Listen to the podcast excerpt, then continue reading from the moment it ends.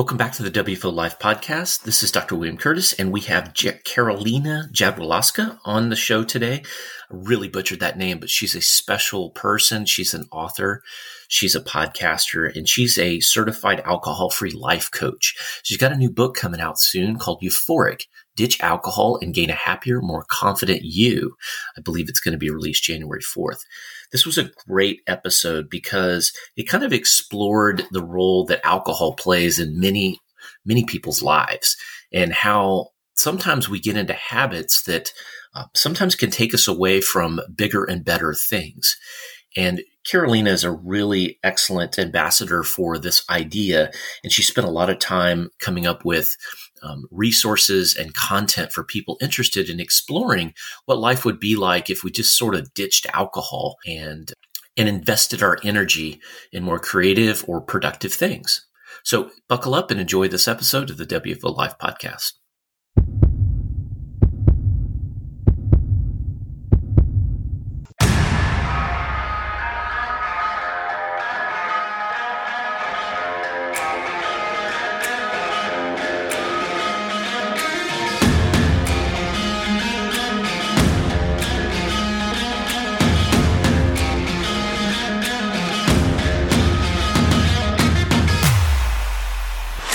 Welcome to the WFO Life Podcast. Buckle up for interviews, insights, and practical discussions, and the occasional intellectual oddity, all designed to help you master self, master craft, and accomplish any life mission. Okay, welcome back to the WFO Live Podcast. Got a good one today. We have a you know, we've got a certified alcohol free life coach. It's also a podcaster. And, and I guess you've got a, a book coming up. So we're going to hit on all of those things with Carolina. How are you today? I'm doing great today. Thank you so much for having me on your show. Absolutely. Before we came on, we were talking about sort of, you know, kind of same lane kind of missions. In our, in our podcast, we talk about mastering self, mastering craft, and accomplishing any life mission. And one of the things that really struck me when I saw your your content was, you know, you're really in that mastering self category. And of course, that bleeds over into everything else. And your background and, you know, kind of the way you've approached working with clients and and and people that you're coaching and and a network of people that you work with, it's it's uh, it seems unique. It's a really positive message, and so I thought you'd be a perfect guest to come on the show. So so again, welcome, and you know, Chris and I are really excited to talk to you today. Can you tell us a little bit about yourself and how you ended up? You didn't just wake up, a, you know, a life coach and, a podcaster and all these kinds of things. You didn't just wake up that way. So so where did it start, and where, where how, what got you going down this road? Yeah, thank you so much. You know, I'm I'm so grateful for you two to have this conversation because I feel like when we talk about alcohol in our society, it immediately we think of the worst problem drinker. We think of AA, we think of alcoholism, we think of the, you know, person on the street that just lost everything. And we're not really having as many conversations for the general public, for everyone in the middle, you know, and that's kind of where I found myself. So, you know, around five years ago, I was um, working a, a, normal nine to five job, I thought of myself as a very healthy and mindful person. I would eat healthy during the week. I would work out. I would meditate. I would do just all these things, ticking off all the boxes.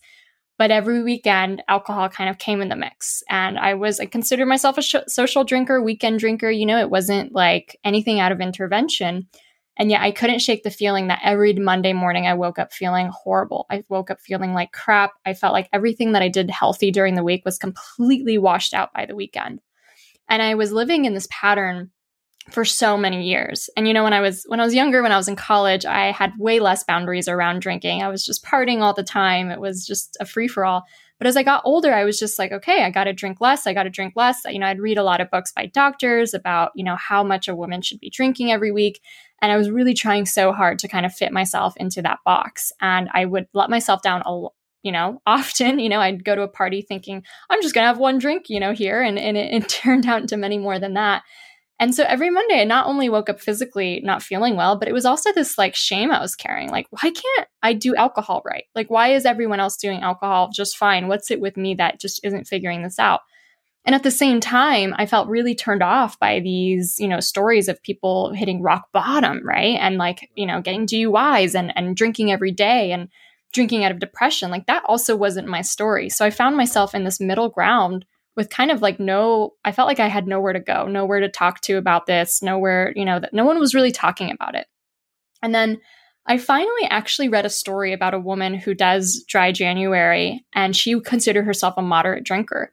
And she did dry January and she loved it so much, she just decided not to go back. And there was something in that story that just finally was like, oh, like I get permission to do this. You know, like I don't have to make some kind of label or have this kind of like deep problem to be able to do this because I think I was so scared deep down for uh, judgment, other people judging me. So basically, I decided to do dry January a few years ago, and I have the same experience. I love it. you know, like I'm sleeping so much better. I just find myself getting more comfortable in my skin, doing more, more wholesome activities, having more free time. I just, I really enjoy it. I especially really like journaling and reading at night. You know, it's almost impossible for me to do that kind of stuff buzzed. and so I just, I really appreciate the experience. But in February, it comes along, and I'm just kind of like, you know, I can't just quit drinking forever. I mean, drinking is a fabric of our of our social lives. It's, it's what normal adults do. And so I go back to it. But the contrast that I experienced between my month off and the the month I went back to it was so ridiculously profound. You know, like even one drink, I had the worst sleep after that. I found myself getting cranky, frustrated, uh, unappreciative. Like my moods would just drop immediately. And I wasn't having fun either, you know? So I was like, whoa, everything I thought about alcohol is now being like put into my consciousness in this completely different lens. And I was like, it's not really what I thought it was at all, you know? And I decided to take another break at that point. And at that point, I really dive into the mindset behind it. You know, like what what drove us all to start drinking when we we're younger? What is it about this conditioning, the social fabric? What is it about habits that keep us there? And I decided to completely change my mindset around drinking that time. And I did. And not only did I feel amazing during my during my break, have these incredible health improvements, mindset improvements, but I honestly lost my desires for alcohol. Like completely just lost my desires for alcohol. And from there something really cool happened. Like all of the space that I had freed up in my brain around alcohol started to make space for something deeper within me. I started getting this confidence and this passions for doing something different with my life. You know, I I always wanted, I always envied entrepreneurs and authors. And here I was working this nine to five. You know, I couldn't wait for the weekend. That was like the highlight of my week. And now I all of a sudden had this confidence and this burning desire like, well, if I don't like this part of my life, why don't I change it? You know? And so that first year, I launched my business. I uh, launched a podcast. I wrote my first draft of my book. You know, a few months later or a few years later, I left my, you know, nine to five. And it's been kind of just really replacing that buzz that I got, you know, in this immediate gratification with this long term fulfillment where I'm really looking for the answers of what gives me deeper meaning, fulfillment, and contentment. And so that's my story in a nutshell. And, you know, my, my purpose now today is to really reach other people who are in that middle ground. You know, um, some statistics I had to research for my book show that upwards of 60% of drinkers over drink, like way above the health guidelines, right? And so it's it's really not like a, this minority issue or this extreme thing. Like yes, maybe drinking alcoholically every day in the morning like like Nicolas Cage from Leaving Las Vegas, you think of that extreme example. That is probably this very small minority. But the people who are just over drinking or above the health guidelines, I mean, you should know that, uh, that how low the health guidelines are to begin with. Most people don't fit in that boat. You know, they're they're in that kind of like it does make me tired, it does make me lethargic, it does like kind of mess up my health goals or some other things. And so now it's my mission to really just reach those people and share this story that doesn't necessarily come out of a motivation to want to change because of all the pain you're receiving, but more so of like, well, what if you don't even know how good it is on the other side? Why don't we just right. experiment and see what it's like? I love the way you've approached it from the social aspect. My day is filled with working with people, you know, I'm, I'm in primary care. So alcohol and alcohol problems come up. You know, I, I do have to d- deal with it. And I would agree with you. The, oh, let's call it the, the really serious alcoholics, you know, the ones that are seriously uh, suffering and and destroying their lives with alcohol, they're definitely a minority. But I, I don't know. I guess maybe I would call it problematic casual drinking is kind of what what a lot of people suffer from. And, you know, when it's really nice that you you discover this early uh, in your life because I see people that you know 50 60 years old that are you know it's I approach it from a medical standpoint I look at them and say look they're they're they're putting away a case of beer every weekend uh, while they're out you know just mowing their yard on a Saturday and the reality is what happens uh, in these scenarios is they're damaging their health. They drive their insulin levels up. They're gaining weight. They don't understand why they can't lose weight. So I always approach it from that standpoint. I like the way you're looking at it from that more social standpoint because people think it's normal. Oh, uh, yeah, we, of course, we're at the thing. We have to drink or we have to do whatever. And I, you know, again, I'm not a prude about it, but what the things you're talking about with your health, and I can tell you that the, like, if I have a drink, that's how I feel. Like I don't have to go and like even think about like, oh, let me let me drink a, you know, a six pack or something. I don't I can drink a little bit and I don't feel good. And and it's weird things. It's like motivation, right? Like like you're just creative thinking, and everything's just duller. So it's kind of interesting that you went down that road. One of the things I know that you've talked about, Dr. Curtis, about is like, you know, uh, the whole idea of you have patients come to you that you look at the drugs they're taking and can't remember what the stat is, but it's like if you're taking more than two or three medications, you know, the uh, chances that they're having a negative interaction with each other are high, right? So I think about the same thing with people's, um, you know, natural uh, genetic makeup and, you know, the, what they're predisposed to. And so people get, you know, like she was talking about, you, know, you go to college or, you know, the people I deal with are, you know, young uh, people that you know raise their right hand and decide to serve their country and go to these stressful situations, and they you know were told. Uh, you know, or the culture is, you know, go have some beers and, you know, forget about it.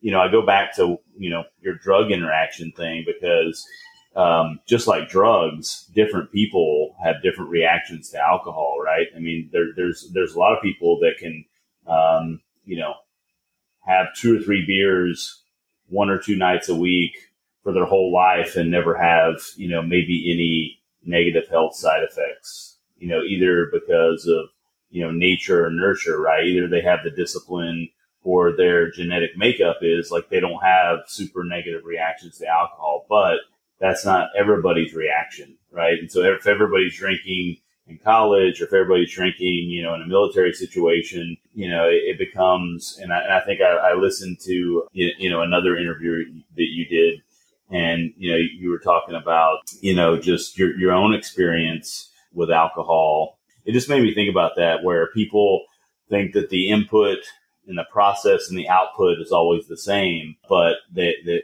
you know, in actuality, people don't know. And, you know, it's like if you go out and drink with people and they're drinking all night, you feel like you need to keep up. And so I think that it's important, you know, like you were saying, uh, there's another way to do it. There's another way to deal, you know, with issues uh, besides alcohol. You know, I, I think it's like education, and it's probably not acceptable to do a class on how to drink responsibly. you know, it's like it's like to teach people how to drink, but I almost feel like I'm not sure if that's part of what you're doing, but I always joke with other Marine leaders like me it's like you know I feel like Marines always want to drink until they pass out because they think if you're drinking that that's the way to do it. But but I feel like like you said, there's a middle ground where you know, some people need to stop forever, uh, but also people need to realize like hey, you don't have to drink to get into a certain state. Um, so anyway, that's just a little soapbox of you know, some things I was thinking about uh, while you, you two were talking. And, you know, to your point on that, like something that is so interesting about the kind of socialization with it is that in so many circumstances, you know, it's something that's socialized on us when we're teenagers, pretty young, right? College yeah. age, maybe like our first job, going out with coworkers, you know, like, or you even mentioned in the Marine kind of environment. So it, it's something that's brought on to us when we're really young. And then we kind of accept it as a norm from there on out, right? So it's part of all of our social fabric. It's part of weddings. It's just part of socializing. And then it usually comes home too. You know, people bring it at home, they have it with dinner, whatever it is. And so it, it's something that we we start as a habit when we're let's say 18 years old, and then we have for a very long time, and we don't really look at it, right? Unless someone has those problems that you're talking about. But something that I like to approach it with is like, well, because we do this and it's such a regular thing, like we might not even know as adults what it feels like to actually go alcohol free, to take like a, um, a break, you know? And it's only then that you realize some of those incredible benefits that they weren't necessarily showing up so much in your life before, but you had no idea because you had nothing to compare it to. Yeah, so yeah, you know, um, sometimes I love to, I love to share like, you know, like uh, uh, some of the kind of medical literature is like, even one drink will totally ruin your REM sleep that night, right? And it, it really uh, messes with the neurochemicals in your brain, with your dopamine Absolutely. levels, your GABA, your serotonin levels. And so, oftentimes, what I love to do is when I'm walking someone through a break from alcohol, you know, like so many things are changing, not only in their body on a physical level, uh, their neurochemical uh, levels are rebalancing. They're getting happier, like they're literally getting happier. Their cholesterol goes down, like just crazy things are happening. They have more energy and then they get to the end of the experiment experience and they're like, whoa, like n- now I know what I can compare it to. I love this. And then they can decide, right? They can decide, do I want to go back or do I want to keep going? And that's totally in their court. But I think like what is the biggest disservice today is that most people don't even allow themselves or we don't even give people permission to try that way. You know what I mean? Right. Yeah. Um, right. Oftentimes, when I'm suggesting taking a break or something like that, someone's like, well, what about that birthday I have coming up? Or what about the vacation? Or what about this? It's always something stopping us. So I love to be very experimental about it, curious about it, allow people to just have the experience and then see for themselves, you know, what benefits they get. Personally, my cholesterol dropped by 51 points. And I think that's wow. something that is often not really talked about when it comes to like alcohol and cholesterol. We think of like meat, cheese, fatty foods, and yet I'm sure it causes inflammation in the body. And my cholesterol dropped 51 points. You know, like that's incredible. How many people are looking for that right now in pills, you know, that might be able to try this alcohol free lifestyle instead? Well, yeah, I, remember when you said something. Um, what I got from one of your interviews was that uh, you talked about you were naturally an introvert, and you talked about you felt like if you had some drinks that you could get you know tap into more of your true self. You could like let yourself go and not be so introverted. So I, I think that's you know what I was forgetting earlier because you know that's something uh, that people don't realize either is that you know alcohol just sometimes amplifies. So it's not even your true self or your uninhibited self. It's just like it amplifies everything about you for a lot of people. You know, which uh, is not always a good thing. you know, so uh, like I think you mentioned like you know, tapping into, you know, other sources of joy or other things that can, you know, put you in a place where you can be more comfortable in a social setting without alcohol. Oh, yeah. And it's a total personal growth experience. You know, like imagine someone's nervous public speaking, and then every time they go public speak, they have like a shot of vodka and then they do it, right? Are they really right. getting better at public speaking? Are they really yeah. surpassing their fear of it? Probably not, right? It's just yeah, this fake solution right. in the moment. And so that's kind of what ended up happening to me for so many years. I kept relying on alcohol. I was outsourcing really my confidence to it. And so I never was allowing myself to build those skills within, you know? And so then when I went alcohol free, it's like, oh, now I got to do the public speech on my own and actually practice and actually get better at it and actually build that confidence within myself, which is so worth it though, because, you know, at this point, you know, I don't I don't feel that same way anymore. I feel like I can be myself and that, you know, small talk and meeting people you just met, it is kind of awkward for everyone. Like that's kind of part of being human, you know, and we can kind of lean into those feelings instead of um, shying away from them. But I mean, how common must that be for so many people who who do start drinking to, you know, quiet either their nerves with socializing or um, step into more that extrovert role. And I've worked with a lot of clients who then feel like, you know what, like that wasn't the real me. I was loud, I was mm. obnoxious, I was, mm-hmm. I was saying things that like were not uh, in line with my, with my integrity. Um, and so it's really cool, I think, to learn how to rebuild that confidence, but this time on your own because no one can ever take that away from you. So, so I'm going to take away from that little segment is preparation is better than liquid motivation. So. there you go. That's a good catchphrase.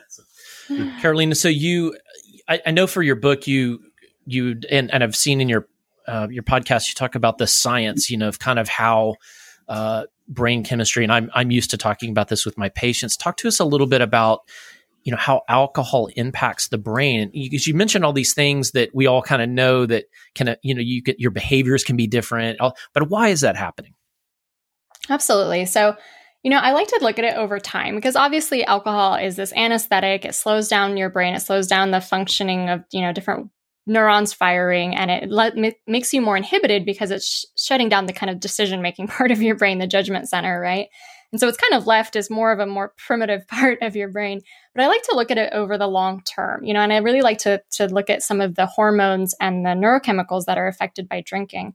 Um, so, like deep in the the research of this book and other um, leaders that have kind of come before me, really looking at like what does regular drinking do to the brain, you know? And you know, alcohol induces the release of like dopamine, GABA, like right away in this like sharp peak um, which probably very similar to other drugs. You know, you have a peak, but then you have a crash, right? And so your your brain wants another drink, so it gets another, you know, another peak. What ends up happening though is this peak is high, right? Like the euphoria you get from, I'm sure, heroin or cocaine is kind of higher than you would get from walking in the woods, you know? But what it ends up doing over time is it actually desensitizes you. And they found in the research that some of the dopamine retra- retractors actually um, like retract back. Like you have less dopamine um, receptors sorry. Right receptors and so over time what that means is like neurologically like a drinker finds beer tasting or wine tasting as like one of the best things to do. But then the other like beautiful most pleasurable experiences of life kind of are numbed down a little bit a little bit dulled down right and on the converse of that as well is that when we drink a depressant like alcohol it also our body has this counteractive system to it so it releases stress hormones, and they found that it releases cortisol, adrenaline, and dynorphin. And dynorphin um, is this this neuropeptide, I think, or neurochemical that is very like much like the opposite of endorphins, right? So it makes you feel low. Um, and so these these stress hormones are kind of circulating in your body. You feel them at the peak about five hours after drinking, but that's usually why we wake up in the middle of the night after like a drinking episode. And they can leave you feeling then on edge the next day or even weeks afterwards, right? And they've even found that the longer you are a drinker, the more stress hormones your body is getting pumped with, right? So I think there's a reason why at 18 we could all kind of roll with it. We could all drink, we could all go out, and it does like diminish our ability to um, really bounce back from it when we get older because of all of these kind of factors. And so what it really tells me is that a, a drinker can often have like a much lower base level, right, of just general joy and just their general mental, you know I like to think of it not as depression, but more of like apathy, dullness, malaise, boredom. And then they get these spikes from alcohol. So that feels good. But when you take a break from alcohol, we've seen that, you know, your neurochemicals start to rebalance and serotonin levels go back up, GABA levels go back up, and your receptivity to dopamine goes back up, which means that like m- normal things like playing with a child or having a belly laugh or eating an ice cream start to really register in the brain as much more joyful. So then those levels go up, right? And so for me, um, I had like a surge of positive feelings when I was when I was going through this phase. I remember being like mesmerized by clouds and trees. I was I literally felt like I was falling in love. Um, and in the sober community, it's called like the pink cloud. You know, it's this this phenomenon where life just feels so amazing. And obviously, it can kind of wane. You get used to it. You know, it becomes your new normal. But like that's really why I named my book euphoric. It's like we think that the euphoria for so long has been this word associated with the, you know, state alcohol or drugs can induce. But what about our body's actual natural ability to create those same states, those buzzes, you know, when you just allow it to kind of detox and rebalance from those kind of chemicals you're putting in? It, it was mind blowing for me. And a lot of my clients, you know, go through the same thing. Um, just this surge of happiness that also gives them hope then to change things in their life that they maybe didn't like, you know, whether it's their their relationships, their careers, you know, even little things like boundaries or, you know, shifting identities. It just becomes from this place of like if I can do this, like, you know, really go after my Achilles heel here, what else could I do, you know? And it really kind of pushes the envelope of what's possible for them. So, just out of curiosity, so um, after you experience that, and you know, obviously what you're doing in your practice, um, so do you never drink at all ever anymore, or do you drink super infrequently, or you know, yeah, obviously you don't have to share if it's that's like a you know a um, private thing, but uh, oh no, it's not private. Yeah. Uh, I personally don't drink at all, and I'll, I'll kind of share why I arrived at that uh, conclusion. But I think what at first, when someone's just starting out, like a break is the best thing that they can um, set their mind up for and commit to because kind of just drinking less, it's great for your health. That's amazing, right? But some of these these uh, changes in the body, the brain, and really like your confidence levels, like sometimes you just need to, you know, if if you still drink on a Friday, you'll never find the new fun thing you want to do on Fridays, right? So a break is a really cool time to just, you know, redevelop new habits, redevelop new passions, really kind of just explore it. And then, you know, just really experiment from there. And you can kind of see. Um, sometimes when we talk about quitting forever, I like to think of it as almost like you meet a guy and then you decide to get married the next day. Like, that's crazy, right? Nobody is going to jump on that ship. That's crazy talk. And oftentimes people think they have to quit forever. And so what ends up happening is they don't even go on the first date, right? So I just say, like, let yourself go on the first date, take a break, see how it goes. And then if you like it, you don't, you still don't have to decide you want to quit forever, but it's just like dating someone. Like, let's see where this goes. Why don't we go for two months together? Why don't we go for three months together? Why don't we go for six months together? Right. And so personally, when I was going through this myself, like my mind had to evolve through that. You know, it just was getting better and better, but I wasn't saying forever yet. I was just like, why don't we just see where this goes? You know, I really am enjoying it. I already know exactly what it feels like to be a drinker. I've lived that life, you know. I've had a beer in my life thousands of times before. I know the taste of it. I know how I feel like afterwards. Like I know that story so well. I've done it hundreds of times. I don't know this story though. I don't know what's going to happen if I keep going down this road. And that's what I'm really excited about. It's almost like seeing what I was capable of as a non-drinker was this challenge and I was really hungry to try to go on the road less traveled at that point. And then I really thought about it. To me, I was like, well, if I went back to drinking occasionally, what what's behind that motivation? Like what is it for me? Because by the time I took a break, you know, for as long as I had at that point, my habit was totally gone. My desires for alcohol were nearly diminished. I replaced it with like new ways to relax. You know, I had fun socializing with my friends. So I, I met my needs now in new ways. I trained myself how to do that. So I was like, so what is it really? Why would I ever go back to alcohol? What is it? You know? And in that moment, I realized to me, it was only about fitting in. It was only about doing what other people are doing in it around me. And I was like, that is the stupidest reason to go back to something that literally brought me such negative turmoil in my life, you know? And I had to really ask myself, do I want to be normal in this lifetime? Is that my only goal here is to be normal and blend in and do what everyone else is doing? You know, most people are unhealthy. Most people are, you know, not satisfied with their lives or careers. Most people are not really like living these metrics of, of life that you guys talk about with mastery. That's not the majority of people, right? Those are the exceptional ones. And I just decided that in that moment, you know what? I don't want to be normal. I want to be exceptional. And I know that the exceptional version of me in this lifetime is the one that continues to choose growing through this alcohol free lifestyle. So that's kind of my story. But like I say, I always talk to my clients or any anyone kind of dipping their toe in here. Don't think about marriage right now. Let's just talk mm-hmm. about the first date and see what it's like. I like the experimentation model you use. That's a good motivational tool. I use I, I counsel a lot of diabetics, so I'm always counseling about carbohydrate, sugar addiction, things like that, because quite frankly, eating sugar is the primary cause of type two diabetes. But what's what's interesting is that if you can phrase it in a way that like, hey, you know, you're just going to try this for a little while. How about we go on a low carb diet? How about we try some good fats? Let's see what happens with your diet, you know, this type of thing. And it doesn't make them feel like they have to decide right there that this is the rest of their life. They'll never taste chocolate cake again or something, right? You know, just, I don't, I, I think that's a, I, I, I, you know, caught on to what you were saying because that's a tool I use with my diabetics. The other thing I wanted to go back to, you mentioned, I really love your bit on the neurotransmitters. You're spot on there. The GABA, GABA is the primary neurotransmitter in the brain that causes sedation. So often alcohol triggers that GABA response. That's why people kind of get mellow and sleepy. Some, some people get that way. They fall into sleep easily, but it sure as heck disrupts sleep break cycles. Like you mentioned, the REM sleep is destroyed. Uh, anybody that has a smartwatch, by the way, that really a high end smartwatch that tracks sleep well knows this. REM sleep goes to zero. Yeah, I was gonna have a crappy score, right? Yeah, I was gonna say I was gonna tell her that, uh, but she was uh, doing such a great job, you know, telling her story. I didn't want to interrupt, but I was like, hey, me and the doctor are like geeks with yeah, our smart watches. Yeah, we got our smart watches, and, and, so that's the thing. You know, as still an you know an occasional drinker, uh, I do know you know I run marathons and I'm you know still active duty, so I do notice that uh, you know exactly what you're saying, and, and I, I, would encourage anybody that's listening that drinks to do the, the, experiment of like you know don't yeah, drink for at for least sure. like, even start with like four or five days and look at your sleep cycles versus like you know the days that you know Friday nights when you have a drink. But but I digress. But it, it is you know great if people use these uh, little devices uh, to monitor things like that you know, in the dopamine part as well, what I've read about dopamine, it, it, exactly like you said,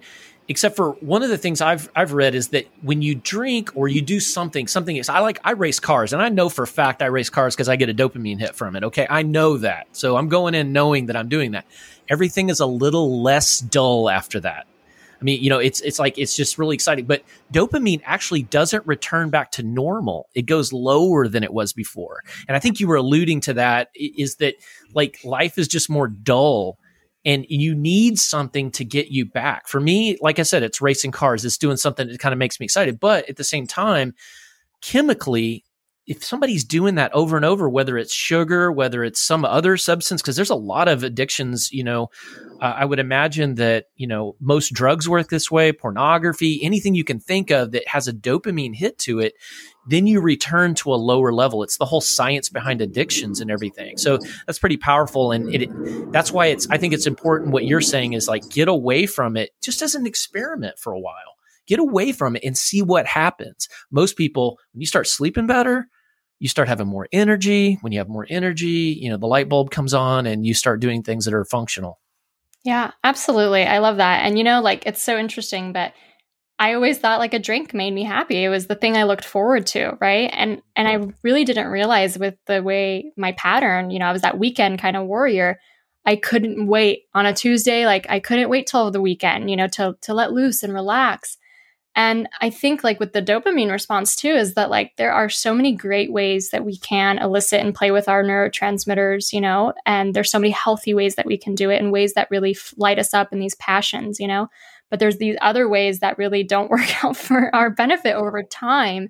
And it's like it's it's not like taking away someone's treat. You know, I I, I love alcohol free drinks. I love helping women find what really relaxes them, what works better it's about really uh, actually you know asking yourself what you deserve what what real self-care means looks like what relaxing looks like and finding something that works a lot better frankly right than alcohol which is just going to do that quick quick spike and then you'll go down you know? Um it, it, it's just can be a really cool journey to actually discover you know i like to say what really makes you happy not the fake happy from alcohol which is just this like you know chemical response like what really organically brings you joy in this world? And what a cool experiment to go discover that. It, you know it could be really eye opening for example personally when i was going through my journey i just i tried a lot of new things. I went to you know like a paddleboarding class. I went to a writer's workshop. I did zumba. I went to the museum. I went to the symphony.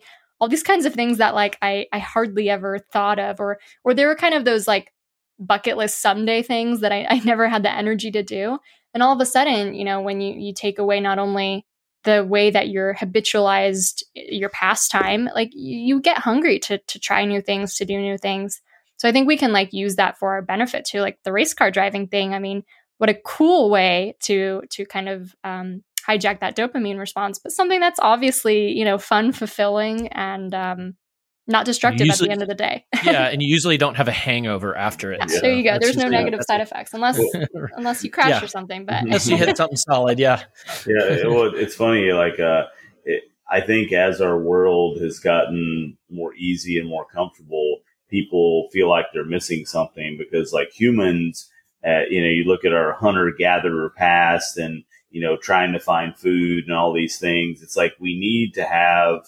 Uh, you know stressors and conflict and problems to overcome right? And so i think for a lot of people when you're in this like super comfortable climate controlled uber eats world you know pe- people uh you know alcohol is an easy thing to you know uh take care of a lot of that temporarily. But i think when like you were saying i mean i know for me exercise is a huge um you know stressor slash stress reliever. You know, it's like sometimes if I'm going to do it, I know I'm going to do a really hard workout.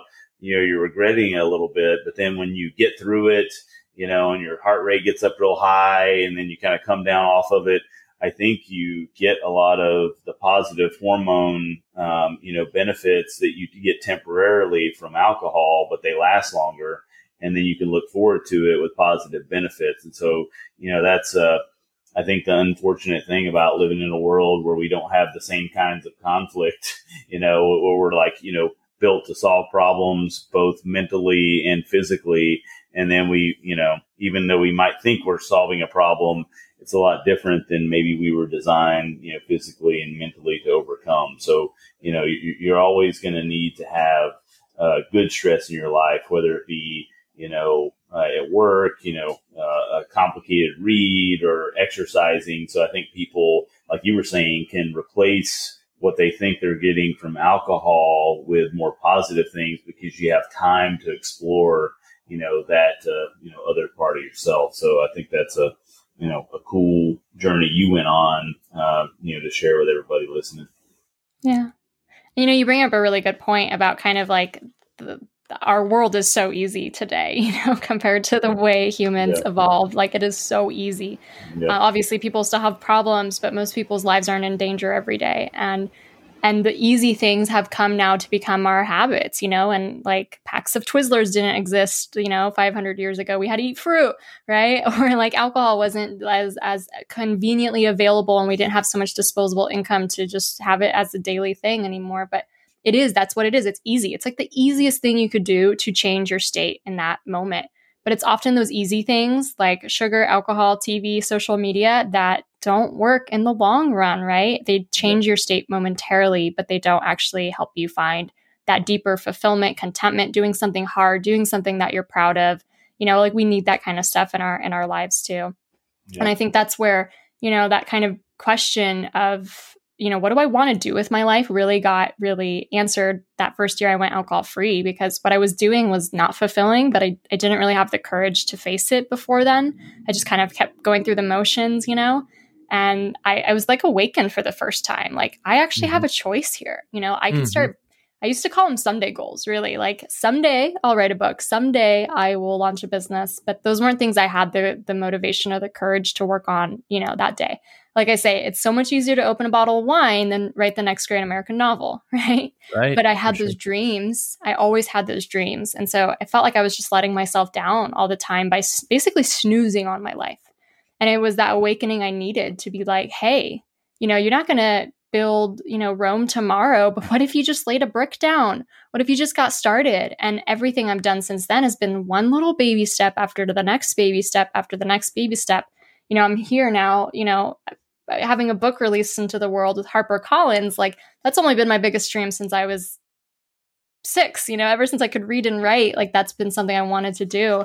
And I would tell you wholeheartedly, it would have been impossible for me to do that when I was a drinker. I had the worst writer's block. I never wrote, you know, I just, I didn't do the things I wanted to do, basically, the harder things, but the things that give you so much more uh, fulfillment afterwards. Well, you're reclaiming time, and you're you're uh, there's so many hours that are taken when you're in a passive activity that ultimately, you know, we've we've laid out the case that it sort of drains the brain uh, of the vital you know creative juices. And so then you have a recovery period. So you know you can knock out six eight hours of window of a time in a, in a given uh, given uh, weekend if you will trying to deal with or recover from the good time you had. So it's that's uh, that's a pretty powerful message. Listen where, where is the line?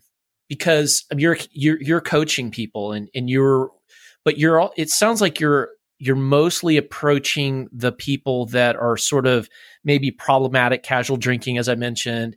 But I know that you're going to get sketchy stories sometimes. You're going to get people that are have crossed into Never Never Land on al- with alcohol. I see it. Pro- probably the people that I run into the most are probably the people that really stepped off the wagon somewhere and they're struggling badly. What are your when you run across stuff like that? When you said, "Okay, I want you to do all these things. I want you to turn your life around, but I think you've got a really serious problem here." What what do you do with those folks? What kind of advice? Because I'm sure you must run across people like that. Yeah, absolutely. And you know, just as a, a medical professional yourself too, like someone who's very physically addicted to alcohol should not just take a break on their right. own, right? right. like that is actually right. dangerous. So there yeah. is a line. It's true.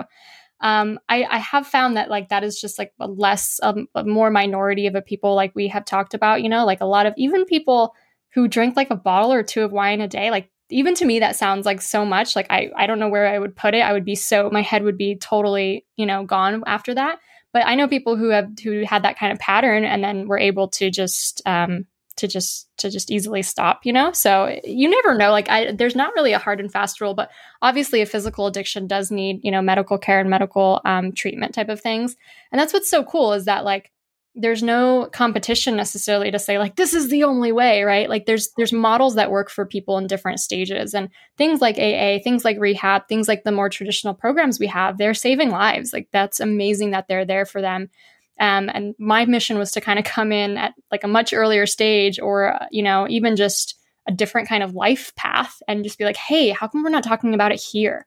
Um, so I do believe that, like, obviously, if you do find yourself in that category, I think once you start drinking, not just every day, actually, a lot of adults do drink every day, but really skewing the time of when you're drinking like it's starting during the day in the morning kind of yeah. stuff like that's right. your, your, body's literally living on alcohol like that's already for sure you know in that category um, definitely get that treatment you need see a doctor no matter what obviously you know if you want to make sure you're on top of your health i'm not a doctor most people aren't doctors themselves they should be getting the regular kind of care from their um, healthcare practitioner um, but there's also a lot of really cool stuff that I think you can supplement. So a lot of the um, like work I do in my book or other books that I'm happy to recommend isn't just uh, like how you would you know a- a- approach this problem in like a treatment center. It's it's really the mindset work behind alcohol. Because the thing is, no matter who you are, if you are a drinker, you have come to believe that alcohol brings you some kind of benefits, some kind of comfort, you know it brings you something that you want otherwise you wouldn't drink it you know?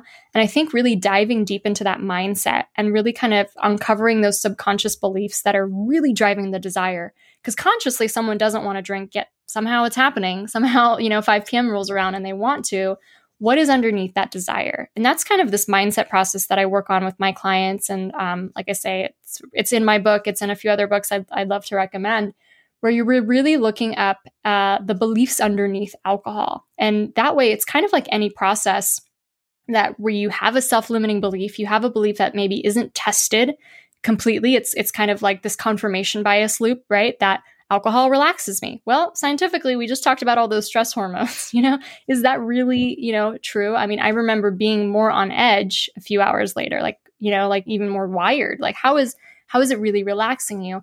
or like alcohol helps me sleep. Uh, you know, 20% of Americans misguidedly use alcohol to fall asleep. Yeah. And you're shaking your head like, oh my gosh, yeah. like that's the worst no. disruptor to their sleep. Yeah, it's the worst thing terrible. they could do.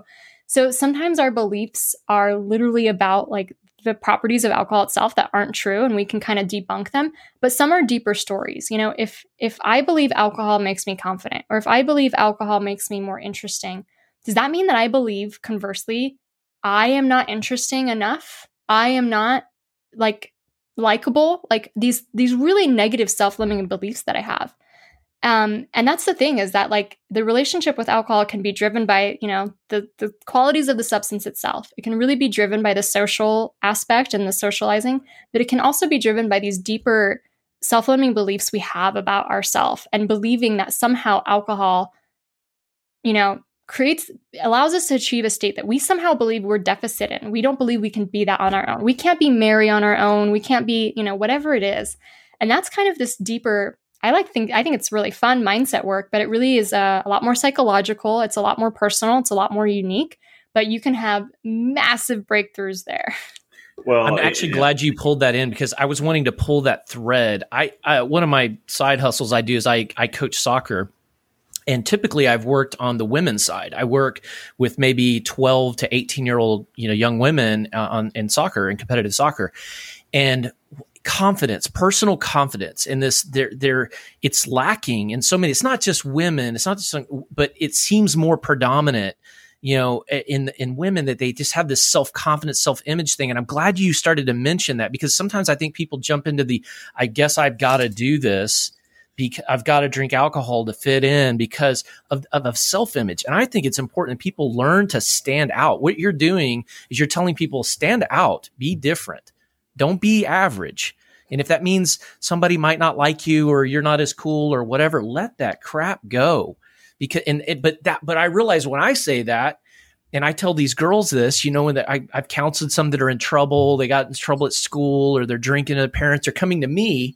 They're asking me, please talk to her. She's, we can't tell her anything. She won't listen. You know, I'm like, I kind of go to them and say, look, you know, you're going down the wrong road. You don't have to listen, but they everybody's doing it. It's not a big deal. It is a big deal. Be different. Be, don't be average. Like you well, said, I love what you said. Don't be average. It's a confidence issue, but there, it's like some people, like they're afraid to be different and and like that's I don't know where that comes from. I, I, maybe my parents raised me to be a little different or you know whatever, but I know I have three daughters and I I I tell them all the time and they don't you don't have to do anything anybody else tells you to do. You know, don't you don't have to jump onto alcohol because somebody else is doing it.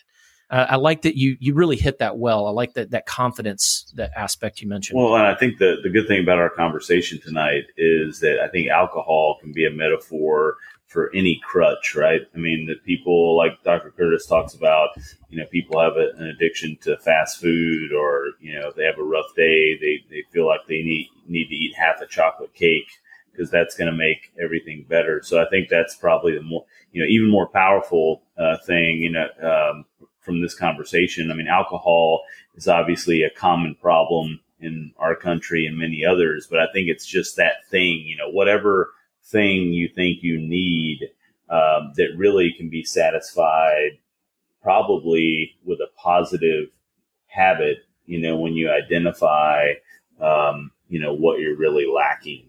You know, like you mentioned confidence earlier. It's like, you know, you think you need to have a drink to have confidence, or you think you need to uh, have a drink when you have a bad day, you know, uh, to deal with stress, when in actuality, you know, you can go for a workout, you can, you know, have a conversation with a friend, you know, you can meditate, you can do all these things that uh, you, you don't have time for if you're going to fast food or going to alcohol, you know. So I think that's probably the, the bigger message is that whether, whether, like, if you don't have a problem with alcohol, then, you know, that's fine. But, you know, I think all of us, uh, re, you know, refer too much to a crutch we have uh, when in actuality you're not getting at the root cause of, of why you're having that behavior. You know, as humans, I don't think we like to feel uncomfortable emotions, right? Yeah. Like that's that's really it. And so we distract ourselves, we numb ourselves, you know, we do whatever it is to escape these kind of uncomfortable feelings. They could be very uncomfortable, like sadness or loneliness, or they could just be boredom or stress or frustration, right? But the thing is, is that like it's almost like a hamster wheel. Like I uh, you know, you could have someone who's so stressed from their job and comes home and has wine every night and then numbs the fact that they're stressed and then they wake up and do it over again. And they could literally be on that hamster wheel for years right? Whereas you just kind of want to shake them and be like well why what is so stressful about your job? How can we make some shifts there? These emotions are coming up for a reason. Do you need more boundaries? Do you want to change positions? Do you want you know a different line of work? Do you want more help around the house? Maybe you come home and you have to do everything, you know, your partner isn't very helpful. There's so many like our uncomfortable emotions, I believe, come up in order for us to either make shifts in our lives or to heal them and process them and to uncover those underlying root causes and then you know really um, heal them right instead of trying to just always push them down let's let them come up and process them and then let them float away you know every time that happens so I get frustrated, I get stressed, I get angry, I get all those kinds of things. But I found these new outlets to actually feel that feeling, you know, and instead of trying to like push it down, um, I either make the change where I need to in my life to, you know, prevent that that same thing coming up over and over again, or I learn to like like heal it and process it and, and what is it saying underneath, um, you know, about myself. And that's why I think it's so cool the work I do with the women I've I've worked with is they've made radical changes in their lives. And I never want to intimidate someone like, you know, you don't have to quit your job. No, you don't have to like leave your marriage or something. But how cool that like you do allow your emotions to actually teach you what you want in this one lifetime that you have. And you realize, you know what, I'd actually be so much happier trying this, you know, or, or maybe launching my own company or maybe going into a different field or whatever it is. You know, I've have I have a woman that um, I was I was working and she just wor- hit one year alcohol free. She quit her corporate job and moved her entire family to France to live there for a year and just have the adventure of their lifetime. And she's planning to write a book about the experience. you know, those are the kinds of things that people make movies around because most people don't do them. And I'm just so proud of her because it was this under un, un like latent desire she's always had, you know, but she didn't just didn't have the kind of the confidence, the courage, and the real belief in herself that it was possible to do. And I think going alcohol free taught her all those things that she needed to then make that much bigger leap, if that makes sense. You know, even the courage of, like you said, the courage of being different. You know, ordering a mocktail takes courage, t- telling your friends takes courage. And that courage is probably not just for that one exercise itself. It's probably building your courage for something else in your life, you know? And how cool to like really think of it that way. That's a smart, powerful story. Um, Karolina, I want you to share. I, I think you're a wealth of knowledge in this in this topic. And i love your energy and the positive you know um, message that you're putting out. Can you talk about i know you get this book upcoming. I want to make sure that everyone listening to this um, ha- knows how to a contact you to maybe for coaching if need be and then all the resources because you've got considerable resources for people. So share with us what you've got going there so, yeah, I'd love to talk about my book. It's called Euphoric Ditch Alcohol and Gain a Happier, More Confident You. And it really is, I think, the first book written for that casual drinker, maybe with a, pro- with a little problematic sprinkled in there.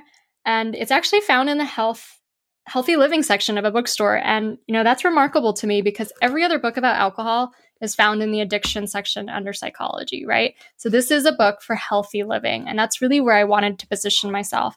So the first two parts really show a reader why they should take a break from alcohol, like what they're going to experience um, from the health benefits, the mental benefits, this like renowned sense of gratitude and connection in their life, just rediscovering these like real juicy gifts of life.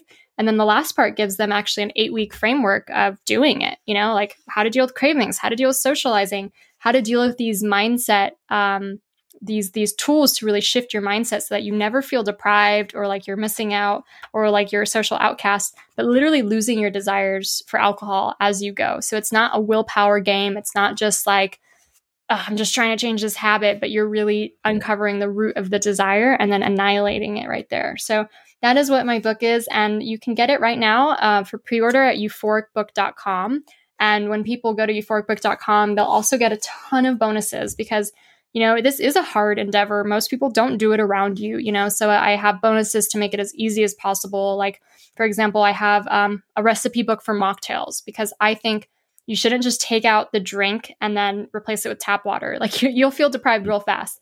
You know, yeah. make, find a new drink you love. Um, you could get creative in the kitchen. There's so many different options these days. There's so many health tonics out there. Like, there's zillions of drinks out there that have no alcohol in them and finding a new drink that really like helps you still feel like you're pampering yourself at the end of a long day could be awesome. You know, they even make really cool craft non-alcoholic beers like they sell them at or they pass them out at marathons. It just makes so much more sense, but there there's so much like catching up in that kind of a space and other just drinks that have nothing to do with like alcohol or anything like that. Um, so in addition to the recipe book, they can get like a 50 things to do instead of drinking checklist to start really like, you know, boredom is often the number one reason we drink at home. So it's like, well, what else can we do? How can we get creative um, from things to do at home to things to do, you know, outside of the house? And I also offer a 31 day guide. So for anyone who's embarking on sober October right now or going into, you know, any dry month coming up, um, it would be like a guide framework to help see them through, you know, anyway. Uh, so I offer a lot of resources. I have a podcast myself um, called Euphoric the Podcast, and you know, if anyone feels really, um, really this piqued their interests and their passions, you know, I'd love to speak to you. So on my website euphoricaf.com, there is an ability to book a call with me or check out some of my other offerings if this sounds like something you'd be interested in. Um, and I think it's really important to get the information and the tools, you know, because I think sometimes we do ourselves a disservice when we're trying to change a habit and we just like we just like cold turkey it and we willpower it and we're not really understanding what's what's underneath the habit. Why am i doing this? You know really learning about some of the functions of it. For example i personally right now i eat sugar but i'm pretty uh, moderate about it right? So like i i i, you know um, but if i were to go through a, a challenge where i don't eat sugar for a month like i wouldn't just do it by myself. Like that seems like a recipe for disaster, you know? Right. I would learn about it. I'd find a guide, I'd find a program, I'd find some kind of resource to help me through, you know? And I think that's when uh, real breakthroughs can happen because you're you're not just denying something you've told yourself is a treat. You're actually learning more about yourself through the process because of that. You know, with a with a good guide. So you know, there's so many books out there. My book is uh, coming out January 4th, and the pre-order is available with all those bonuses. But um, like, lean in, dig in, because I did this when I told you my story. I did my break from uh, alcohol with dry January the first time. I didn't look at anything, right? I just didn't drink for four weeks. And to be honest, even though I loved the experience, I had the same level of desire for alcohol at the end of it as I did at the beginning. You know, I didn't change my mindset. And so the second time around, that's when I really dig deep. That's when I really started to understand, you know, myself, my relationship with alcohol, and really some amazing mindset strategies and just the tips and tactics we need. Like, one of the number one things people say is like, well, what do I do when I go out? You know, and sometimes you just need someone who's already been there to to help you through that or to give you some guidance, some things to say, some different confidence shifts about like a situation like that so that you can feel um, more empowered to do it on your own. Yeah, I mean, it's great uh, stuff. Yeah, yeah, I was gonna say, uh, even though it becomes a meme and it, you know, it's kind of cheesy on social media in some cases where people have other challenges where they're like, do 50 squats a day for, you know, 30 days. Um, I think, you know, I, I usually give up, beer, I'm Catholic and I gave up beer for Lent. Yeah, well, I, I still do most years. Uh, last year I didn't. Dark days of the pandemic is around uh, Lent. Uh, had, had a rough time where I thought I was going to be physically addicted to alcohol, but uh, but overcame it. Uh, but but I will say that you know whatever you need is the motivation. You know whether it's 40 days for Lent, sober October, dry January. Um, it may seem cheesy as a social media thing or a meme, but uh, for a lot of people like you, I mean, you do it and it's a discovery period, you know, whether it's like a, some physical challenge or, you know, giving up alcohol. So there's a reason why things become a cliche or a meme. It's probably because a lot of people did it and got some benefits uh, out of it and shared it, you know. So I think yeah. sometimes, you know what I'm saying? Sometimes people see or hear things or it becomes a meme and they're like, oh, that's cheesy. That's not going to work. But, you know, there, there's a reason why things go viral. I mean, sometimes not always a good thing, but, um, you know, if you can have whatever that, you know, impetus is for you to, you know, make a change, it's a positive thing. And it, it's funny. I, I joke with my wife about, uh, you know, it's like what is it, the six degrees of Kevin Bacon that people you know, joke about. It's like uh, when it comes to the podcast world, I always feel like people I like and listen to, whether it's an author or a podcaster, they all, and you probably see this, you know, being a podcaster and probably listening to podcasts, like people you like and enjoy always end up being on each other's podcast. You know, it's like I always see that. And so I feel like guests we've had in the past and some guests we already have scheduled are going to really resonate with you. So, you know, yeah. we'll try to, you know, connect people to you uh, and vice versa, uh, because I think that, you know, people uh, in the same vein uh, always find each other. So, um, you know, I appreciate everything you shared. And, you know, I know I, I got a lot of stuff from it and I hope our listeners and, and some future guests uh, link up with you and, and reach out to you. So thanks for everything you shared. Well, thank you so much. You're a great host. It was such a great time to be on your show today. Great. Karolina, thank you for coming on. We will close for now, but we're going to make sure that we put links in the show notes um, for your book, for your podcast. And uh, certainly, if you're interested, I would encourage you to take a look. Smart lady, she knows what she's talking about here, and uh, makes uh, you know be something that you know. Hey, try it, experiment. You know, see see if you feel better, see if you better energy, and uh, we really thank you for coming on. We'll close out. Thank you.